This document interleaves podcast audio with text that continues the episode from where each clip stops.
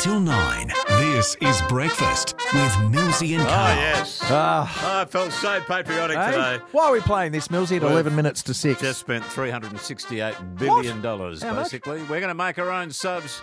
Uh, the announcement's being made with the President of the United States, Joe Biden, uh, our Prime Minister, and Britain's leader in Rishi Sunak.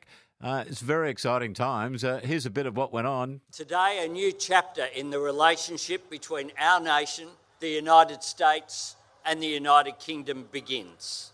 The AUKUS agreement we confirm here in San Diego represents the biggest single investment in Australia's defence capability in all of our history, strengthening Australia's national security and stability in our region, building a future made in Australia with record investments in skills, jobs, and infrastructure. Now, Millsy, just uh, how it's going to affect uh, WA is that under a four stage plan, US and UK submarines will step up visits to Australia starting now before setting up a rotational force through Perth from 2027. So that's not too far away. And the good news the ones that we're building will be ready by mid 2050.